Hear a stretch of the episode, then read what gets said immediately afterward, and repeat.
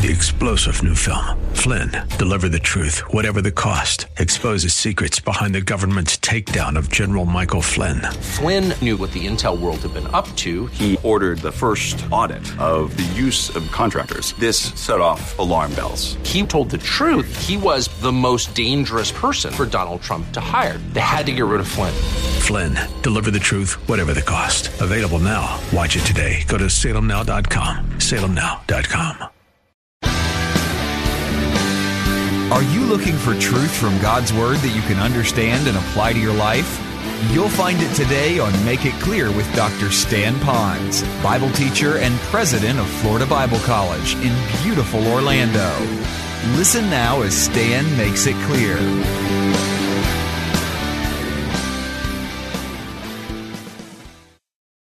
I am so glad to be here today to be able to share God's Word with you. I've been anticipating this new series that we're going to launch this morning for many, many weeks, and now it is here. It's almost like giving birth to a baby, except I don't know what that feels like. And I sure, certainly hope this is not going to be painful, at least for you, all right? In this whole series that we're going to start, and I'm glad that you could be here for the very first Sunday. If there was one Sunday to be at, it would be this one right here because when you build a building, you want to lay the foundation. And we're going to lay the foundation out. It may not look real pretty because of the things we'll be sharing with you, but it'll be truth nonetheless. And then we're going to add on this foundation tremendous truths. And then you're going to grow and you're going to learn what God's mind is on money. And by the end of our series, we're going to have this nailed down, at least hopefully enough to give you uh, truths that'll add value to your life. Now, you're probably wondering, how long is this series going to be? Well, as I went through this material, I studied it greatly. It's going to be 25 weeks long. No, I'm joking. It will not be that long, but it's probably going to be a little bit longer than you think. And the reason being is because as a Bible expositor, I don't want to be like that old Texas preacher. He had a point here and a point there and a lot of bull in between. I want to make sure that I give you the truth and we spend enough time drilling deeply in this. And you're going to hear some other reasons why I really selected this series and why we really need to learn it in just a moment. But for those of you that are still trying to wrap your head around the whole idea of teaching about money and why is that important, you know, money touches every one of our lives. I, I would not be a bit surprised that those of you that have a wallet or a purse here today that in it that you have a credit card or a check in there or cash in there because you know that you need to have that money. How many of you ever were thinking about, boy, I don't I left my checkbook at home or I left my wallet at home because we know that money is so much a part of our life. God knows that. And as you go through Scripture, you're going to find that He really speaks about money directly or indirectly or refers to it in almost every single book in the Bible because it is so much a part of our lives. And so, since He does, I felt like it would be good to do something what we normally would call systematic theology. That would mean that systemized, we're going to go through the theology of God's mind on money from Genesis to Revelation in such a way that I hope it'll bring some very great practical value to your life. Someone once said that we often spend our, our health acquiring our wealth. And then when we get to be a certain age, then we start taking that wealth and try to get our health back again, don't we? And that happens in our lives. Some people spend most of their life to acquire that wealth, and then later on they try to get their life back again with the money that they have. And I wouldn't be a bit surprised those listening to me right now might be the way, might be the same way. Now, here's one thing I want to say right from the beginning so that you can take this to the bank, excuse the pun. And that is that I'm not really here trying to give this message on money because we believe that you need to give more. I'm not here because the church needs money or not. I'm not here giving this particular message so that you can have a lot of little platitudes on money. My desire is so that you would know God, you would know His Word, you would know how to glorify Him in how you live your life. And since money is a part of our life, how do we bring glory and honor to the Lord from the inside out so that He would be praised through all of this? So, to do that, we have to really kind of unpack this. Now, the first couple of messages in this series is going to be, again, laying the groundwork. Today, we're going to talk about the foundational principles regarding money so you understand money. And then next week, we're going to talk about the greatest dangers that we have when we face this whole concept of money. And then we're going to get real practical. We're going to have a lot of fun. I'm going to take you through a lot of proverbs. We're going to talk about God's mind on how do you get money. Now, I know one way is to rob a bank, I guess, but that's not in my notes. But there is a way to get money. There are many ways that God says is a very honorable way to acquire more money. And then we're going to talk about what do we do once we have the money. So we're going to talk about how do you guard your money. In other words, how do you keep the bucket from having a hole in the bottom of it when you're putting the, the money in it at the top. So we're going to talk about guarding your money. And there are very clear biblical principles on how we're to guard our money. And then we're going to kind of come to the end and spend a couple Sundays on this because there's so much on the idea of giving our money. So we're going to talk about issues such as do we tithe today or do we just give grace giving? Where does that all fit in? We'll spend some time on that. You've already been instructed well on that topic. But I also want to talk about uh, about giving to missions. Do you give only to your church? Do you only give through your church? And then who should get your money first? Should it be the guy that has his hat like I saw yesterday in the middle of traffic with his baseball cap asking people for money at a stoplight? Do you give to those that have a genuine need? Who do, who gets it first? Does your family get it? Do others get it? What's the qualifications biblically that we should be giving our money? And so we're going to talk about how do we give it. So I hope that you're with us for every single Sunday. At the end of this series, then I'm going to provide you with a very lengthy bibliography so that you can then further your study on money through a lot of other resources. But again, what would be the reason that I would want to teach on this subject of money? Well, let's look at some of the reasons that I selected that would give you my heart of why I think it's important to understand God's mind on money. You may want to take out your notes and kind of go through them with me, all right? So let's begin. If I could have a little bit more light up here, that would be great. It's not that I want you to see me better, it's that I want to see my notes a little better. If we can throw up a little bit more light, that would be great. Why am I going to preach on money? Well, the first reason is because God says we must know His Word in all issues, and this is a big one. I think we already know that money is a big issue, and he wants us to know all of his word. One of my favorite passages that most of us probably can even quote because we've been taught this so many times, and that would be the passage that's found in 2 Timothy that says that all scripture is given by inspiration of God and is profitable for such things as teaching and correcting and reproving and training. But then it says, why? So what? So that the man of God, the person of God, could be thoroughly equipped unto all good works or good deeds, and so that then he could be profitable to others. So, long term is I want you to really on your funding, as well as to you to be able to help others, because everything I'm teaching you, I want you to pass it down to the next generation, whether it's your family or those that you're discipling, because we're very strong in a disciple making church here. So, we'd want you to be a part of that. So, I would like you to know that so that you would understand God's mind on it from a biblical point of view. I would like you to turn to a verse that you probably read in Proverbs, but might not have linked to this whole issue that we're talking about. So take your Bibles for a moment and open up to Proverbs. Turn to Proverbs chapter 23. Just a, a couple of verses here for you to look at. Excuse me, Proverbs chapter 24, if you will. Proverbs 24. It's a great passage, and it really might speak to us about the importance of knowing these truths and why it is important. Look, if you will, at Proverbs 24, and you're going to find it here as we begin in verse 4. It says, and by knowledge of this house, the rooms are filled with all precious and pleasant treasures. And then it says, A wise man is strong, and a man of knowledge increases power. So we know that if we have knowledge, we have power, authority, ability, and I would like to say confidence and strength. And from all of that, we'll be able to know how to use our funding properly. We'll understand what God has to say about funding. So it is important for us to do that. As I was uh, going through and getting ready for this message, I um, used all different resources, like I mentioned. And so I decided for this message, this point here, I wanted to look up how many books that I have on just good biblical money management. There are so many of them out there. I found out that I had 27 books in my library. Now, I don't want you to think I ran out to buy all of these. It's funny uh, that when you're a pastor, people say, Hey, I got a book I want you to read, and they dump a book on you. In most books, I do try to go through because it meant enough to the person to provide it for me that I thought there might be something in there. But I'll go through that. 27 of them all. Now, if you will, look up here. Regardless of all of those books, I want you to know that I've taken the Bible and I've gleaned some insights from them. That's true. But my Bible sits on top of all those books. The word has gotten out that I was going to speak on this subject, and over the last couple of weeks, I've had different ones come to me and said, Hey, have you heard of? And they named a national speaker ministry that deals with money management. And I said, Oh, yeah, I've, I've heard of them, and I've listened to their radio program, and I've seen some of their books, and I've seen how different people that have been involved in their Bible studies have really grown and gotten a handle on their money, and I appreciate that. And so I won't ever put a dispersion on that. I will just simply say, I'll put my Bible on top of that always. And then people say, what about this guy? He's uh, been a great guy, a big guru in money. He has since uh, passed on and gone to heaven. I said, yes, I know the man personally before he even got into that ministry. And I've been spending time with his ministry up in North Georgia and all of that. So I've had a great training with him, and I thank God for that insight. Or other national speakers that speak on it. But again, out of all of that, we've got to take our Bible and put it on top of it because all this money issue has come from God. What He provides for us comes from God. The ability to get wealth, as we've heard this morning as we read through Scripture, has come from God. So the Bible is going to be our textbook, not another manual. Now, Saying all that, let's say some of you say, well, could we start a Bible study on this? Could we have like a Sunday school class on it?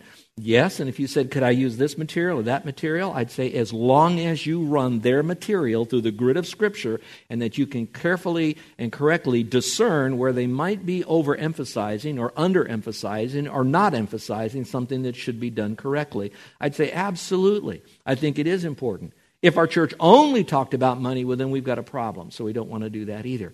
But all that we can get to learn about this very important part of our life is very, very critical. You know, uh, I've done a bunch of counseling, and it seems like the statistics are true, and I can say from experience that more arguments and perhaps even more divorces in a first marriage, you'll find somewhere at the root of all of that. We could say pride, I get that, but it shows up in the money part. Second marriages often break down based on kids. They're your kids that you brought into it, or my kids that we brought into this, or our kids in this. And so now you've got struggles in that. Doesn't really matter. Money is a part of it. And I think if the truth be known, the majority of crimes that even brought murder today, we would find that it would be due to money, money issues, mine, more, and what I want to do with it.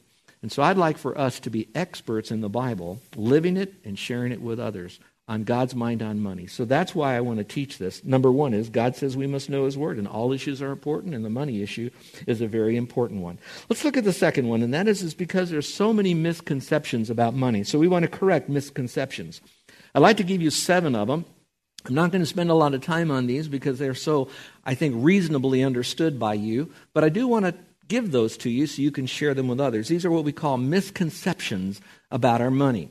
Here's number one, and that is that money happens to be evil. There are people today that think that money, all money, is evil. And sometimes they'll just kind of throw that out because it sounds so spiritual to say money is evil. Well, no, it's not evil because God says a lot about it, both positively and negatively in Scripture. So money is not evil. The second one is having money is, is sinful. That if I have money, it's sinful, and the more money I have must mean the more sinful that I am, and that's not the case. Just having wealth is not sinful. So, those of you that have been blessed, whether you have prospered in your business, or whether you prospered in your investments, or you prospered through inheritance, or you prospered through gambling, no, I'm joking on that last part. However, you got it, I want you to know being wealthy is not necessarily sinful to have that. The third one is people who have it are important. People who have it must be important. Now, the reason I threw that in there is because as a young, young teenager, I remember growing up in Miami, Florida, and on Sundays we were not a Christian family. I was not saved. And they had a rock and roll station in Miami. And I remember that back in those days, and that tells you a little bit how old I am, they would not play rock and roll music on the radio until noon. It was like a blue law for rock and roll music. And I really liked rock and roll music. And so I was waiting for that. And so on Sunday morning, you would listen to the programs. They would have one program that was a religious one, and it was pretty boring. So I kind of, you know, zoned out of that. And then the next program, funny, was on money management. And even to this day, I can remember how they started. Every Sunday, the person, the announcer of this program would always say, Money's not important. It's the people who have it are. And that's why I, I still remember that today. And I guess as I live today, I've learned from Scripture that no, the people who have money are not the ones that are important. It's the ones who know how to biblically use it for God's glory are the ones that have the significance before the Lord. And so I want you to know that I want you to have that sense before the Lord of fruit and fulfillment in the area of using the money God has provided for you. But no, people who have money doesn't necessarily mean that they're more important, at least from a biblical worldview. Number four, those who are poor are not spiritual. That means uh, the reason you're poor is because you misused God's money or you wasted God's money or whatever. And so that must mean that you're not spiritual. Uh, that's not the case at all. There are people that did not have a lot that I think are very spiritual. Would you like me to give you an example? I would say Jesus, wouldn't you? Now, we know he owned everything, you know, the cattle on a thousand hills as far as the Godhead. But as he lived his life as a model to us as humanity, he didn't have a lot. In fact, didn't have a place to even lay his head often. And yet, at the same time, uh, he was very important, the most important, the most significant. So, if you are right now feeling like I don't have a lot of money, that must mean that I, I, don't, I don't have enough uh, to offer. I want you to know that in many ways, I think you could have more because you don't have a lot. All right, the next would be God's word, or God wants us to give away all our money. There are people where the pendulum swings all the way to the other direction that they think that, you know what, God says that if I have money, I'm not supposed to have it, so as much as I have, I need to give it away. And perhaps they're driven more, as a Christian now, they're driven more by their spiritual gift of mercy. So they hear a lot of people that have needs, whether it's a missionary, a poor, poor person, a broken person, a need around a ministry, whatever it is, and their mercy just explodes inside of them. And I really can't fault them for that. It's just their gift of mercy that they have. But whatever gift that we might have, and now using mercy, that gift needs to be um, modified, controlled by, influenced by the Holy Spirit. And so we use that mercy not to give away everything that we have, we use that mercy to build up other people. And so that mercy needs to be done properly. But those that have the gift of mercy sometimes think we need to give it away. Or you listen to some of these television evangelists and preachers and people that are out there that are big name. A lot of it is give, give, give, and they try to parade all the stuff that they have, their fancy cars and jets and clothes and diamonds and jewelry and all of that. They got to give, all right? And the more you give, the better it is. And that's not the case. And then you have those, as we go a little bit further in this, the more we give, the better chance we have of getting into heaven the better chance we have of getting into heaven. Now, most evangelical churches are very clear about that, that no, you don't give to get your sins paid for. But as you begin to move out of the realm of biblical evangelical churches, and you get people that don't know the word, and you move into other religions, they certainly tie our eternality into our, our checkbook and how much we give and how much we can't give. I heard uh, this story I don't know that I can totally validate it, but it's been around long enough and it hasn't been refuted. That uh, the Kennedy family gave a million dollars to get JFK out of purgatory. And so there was some bit of money tied to eternal life. And so, since this is being recorded and it is being broadcast on radio and the internet, this message, I would like to make this perfectly clear. There is no amount of money that we could ever give to be able to get God to either love us more to grace us more, to bestow more mercy on us, or to look at us even better so that he could take us into heaven. There's no verse in Scripture anywhere. In fact, one passage alludes to this. It says, May the, your money perish with you if you think you can purchase the gift of God. So I want you to know that there's no amount of money that you have that can get you into heaven. The only way we have eternal life is to come to the Lord, no matter how rich or poor or in between we are, and say, Lord, I am a sinner I am a sinner by nature. I'm a sinner by choice, and I need a Savior. My money cannot save me because I could never pay enough to get into heaven. And if I gave all my money away, I still don't know if it was enough. So, Lord, I need you to be the Savior for me and now become my Savior. And you do that not by good works, starting, stopping, giving, taking. You come just as you are, as someone who says, I missed the mark you're the Savior. I'm trusting in you as my only hope to get to heaven. And Jesus says, You know what? I forgive you of all sin. It's not based on how much you have, it's based upon whether or not you placed your tiny little bit of faith totally and only and completely in me, and you have everlasting life. Well, here's the final misconception that is, preachers only talk about money. Preachers only talk about money. Well, I think that that could be true to a person who might come to church once every few years, and the few times that they come, they just happen to come in on that Sunday that the preacher spoke on money. So to that person, that preacher only speaks on money, but only when they're there, okay? But that doesn't necessarily mean that he always speaks on money. I don't know if you can see up here. I know they won't be able to do this on the radio, but I'm kind of acting as if I'm a, I'm a scale you know that Satan is a master of imbalances. He takes the truth and then he just kind of puts a little bit of lie in there and he messes it all up. So he's, he's, a, he's a master of imbalance. So one side is a preacher who all they do talk about money. They feel like that's the most important thing and that's how they keep their ministry funded, their church funded their, their, their dreams funded. All right. Then you have the other pastor over here who is so afraid of people thinking that that's all he's going to talk about, that they are always going to be accusing him, and they're going to lose people in the church if he talks about money. So he never teaches about money. So I want you to know that Satan will do anything that he can to get the truth out in a skewed way to cause people to be off balance regarding their relationship with the Lord, and especially as it relates to money. So I'm not doing this because we're going to preach on money every Sunday. Now, it will appear that way to some of you, and especially those that didn't hear this message. And after they're here for four or five Sundays and I'm still speaking on there, say, that's all he talks about. But you're going to smile at them and you're going to wrap your arm around him and say, no, no, no, no. This is such an important truth. We want him to speak on this, and it's not going to be every single Sunday, but we need to know this. And I'll open up some more reasons in a moment. But for right now, that's not the case. So there are preachers that they like to do that. That's not the case here. I did a survey. It wasn't a, an official one. You might not have gotten a little survey sheet, but I went out and I talked to different people the leaders of the church, the elders, some of the deacons, individuals. Some of you will even remember I did this. I said, um, um, I think maybe it'd be a time to speak on money. I don't need any more money. I'm fine. But has this church had a, um, a message on money? And they, they looked at me and, and with kind eyes, they said, We've had some great Bible teaching on money here at this church. It's been a while ago. We've had some seminars on or Sunday school classes on it. But it might be good for us to address this again. Not one person that I interviewed said, No, we don't need to hear this. Everyone said, I think it's time for us to do this. And many of those people that I quizzed were the spiritual leaders of this church, the people that have loved you and shepherded you and been with you through your down times and your up times. And so they're not trying to do this to get money out of you. What they're trying to do is to have a, a six Sunday counseling session, so to speak, a biblical session with you to only help you. So, based on the survey says, I'm going to go ahead and, and speak on this. So, I'm not driven by anything other than truly, I love you and I want you to have a close relationship with the Lord, and I don't want to leave the subject of money out because Jesus doesn't do that. So I hope that would be a good place for us to begin there. So those are the misconceptions. Let's go to the third reason. There is a need for us to be models and mentors to others.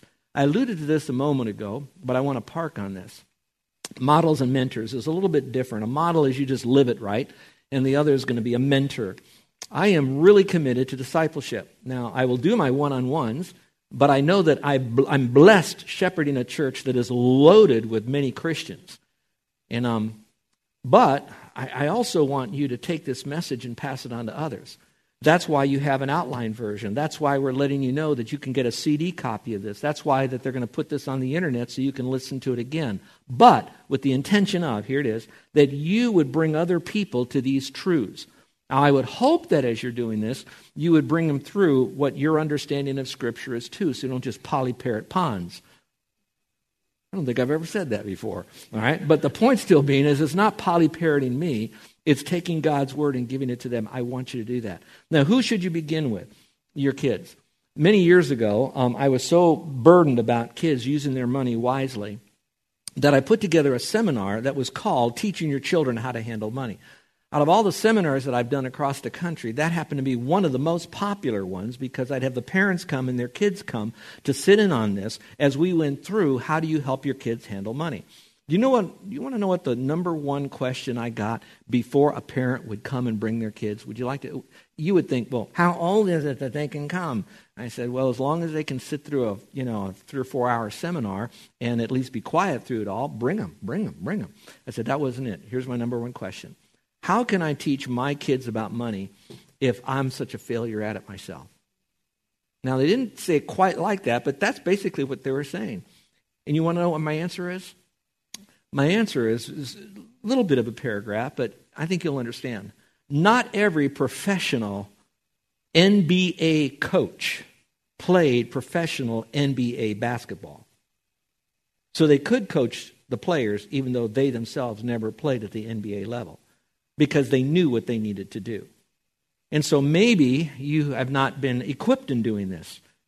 And I would say that's why I'm having this seminar, because I care for the next generation, and you will be the best person. So I would like you to come, and if your kids don't get anything directly from it, you could get your finances together so that you can then model it in front of your kids, and then you can become, begin to mentor them. And so I could go through a lot of Q&A on that, but I want you to know that my desire is that you would help them. I mean, I said, my kids don't even listen to me right now. I get that, but maybe your grandkids will. Here's why. You have to connect before you correct. And so maybe with your kids, there's still a little bit of a misconnection because of X reasons. But that doesn't mean that you have not connected to your grandkids because your grandkids just freely love you because you're Candyman or whatever. You know, they just love you, all right? And so with them, you can begin modeling it. I, um, I did not grow up in a Christian home. Thankfully, my dad came to know Christ as Savior. For whatever reason, my dad, well, I know the reason, he, did, he didn't have a dad. His dad died by getting killed by a streetcar in Chicago at six, when my dad was 16. He just didn't have anybody. And so he committed himself to becoming the dad to me. Carol and I, I can tell you these principles work, and my dad modeled it. We own our own house, it's paid for. Every car that we have in the last 40 years of our marriage have been all paid for. We have absolutely no debt. And we're just a pre- poor preacher boy. Now, we didn't win the lottery, we had no inheritance. You're listening to Make It Clear with the teaching of Dr. Stan Ponz, founder of Make It Clear Ministries and president of Florida Bible College in beautiful Orlando, Florida. Make It Clear is dedicated to taking the Word of God with clarity into every person's world. It is the support of listeners like you who make the ministry of Make It Clear possible.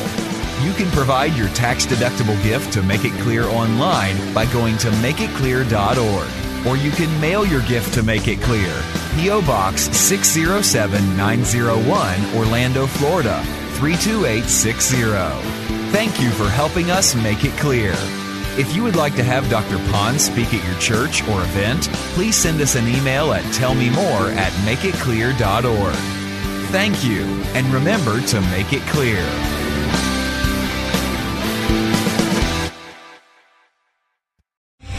Three star general Michael J. Flynn, head of the Pentagon Intelligence Agency, knew all the government's dirty secrets. He was one of the most respected generals in the military. Flynn knew what the intel world had been up to. He understood its funding. He ordered the first audit of the use of contractors. This set off alarm bells. The explosive new documentary, Flynn, Deliver the Truth, Whatever the Cost, uncovers the facts behind this scandal. Flynn told the truth. He was the most dangerous person for Donald Trump to hire. I find out the worst enemy that I'm going to face in my life is right here in America. They took my assessment and they wanted me to change it. And I was like, I'm not changing it. They had to get rid of Flynn. With in depth interviews, archival footage, and never before seen personal records of the man behind the headlines. I just felt like I was drowning. Flynn, deliver the truth, whatever the cost. Available now. Watch it today. Go to salemnow.com. Salemnow.com.